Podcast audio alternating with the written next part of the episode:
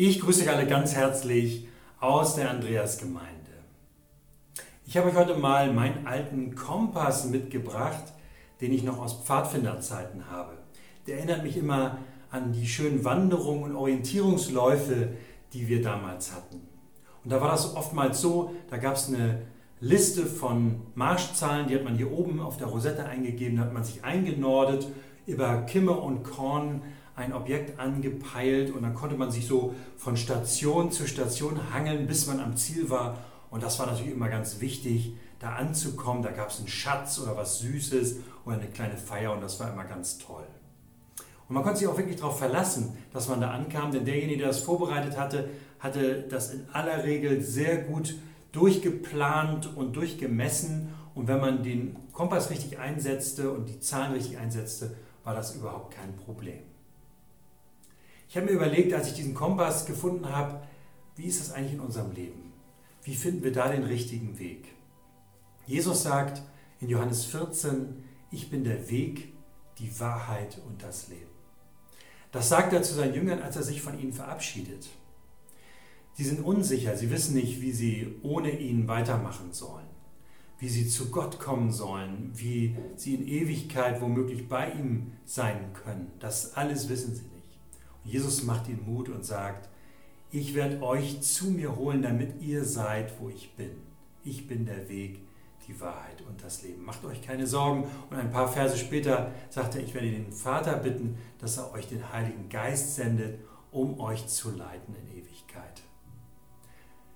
Das ist das, was er seinen Jüngern mitgibt. Sie sollen sich an ihm orientieren, an seinem Wort, das, was er ihnen beigebracht hat, was er sie gelehrt hat. Daran sollen sie sich orientieren. Sie sollen sich am Heiligen Geist orientieren, der sie leiten möchte, der ihnen Kraft geben möchte, der ihnen zeigen möchte, dass Gott ganz nahe ist. Dann finden sie ihren richtigen Weg. Manchmal, wenn wir auf Wanderung waren, da haben wir, waren wir auch nachlässig. Da haben wir manchmal den Kompass außer Acht gelassen und gesagt, wir wissen schon, wo es hingeht wir gehen mal der Nase nach. Und dann landeten wir irgendwo in einem Gebüsch oder in einem Moor und wussten gar nicht mehr weiter. Da war es wichtig, wieder zurückzugehen zum letzten Punkt und sich neu auszurichten auf den richtigen Weg, auf die richtige Marschzahl und auf den Nordpunkt. Und ich glaube, in unserem Leben ist das oftmals auch so. Wir wissen, dass der Heilige Geist da ist.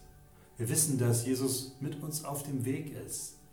Aber manchmal, da verlieren wir uns im Gestrüpp des Alltags.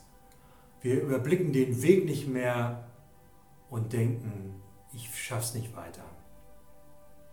Und da ist das gut, wieder ein Stück zurückzugehen, sozusagen, sich neu auszurichten auf Jesus, wieder auf ihn zu schauen. Was hat er gelehrt? Was hat er gesagt? Wieder neu die Bibel zu lesen neu zu beten und den Tag wirklich ihm anbefehlen. Und den Heiligen Geist bitten, dass er uns führt und leitet, Kraft gibt, beisteht, die richtigen Worte gibt, uns im Gebet hilft und dann wieder neu zu starten. Und das wünsche ich euch für den heutigen Tag, dass ihr im Vertrauen auf Jesus neu startet. Auch wenn es vielleicht unübersichtlich ist und ihr noch nicht wisst, welcher Weg auf euch wartet oder wo der Weg genau hinführt. Er wird euch leiten, denn er ist der Weg. Richtet euch auf ihn aus. Ich wünsche euch einen richtig guten Tag im Vertrauen auf Jesus. Tschüss und bis bald.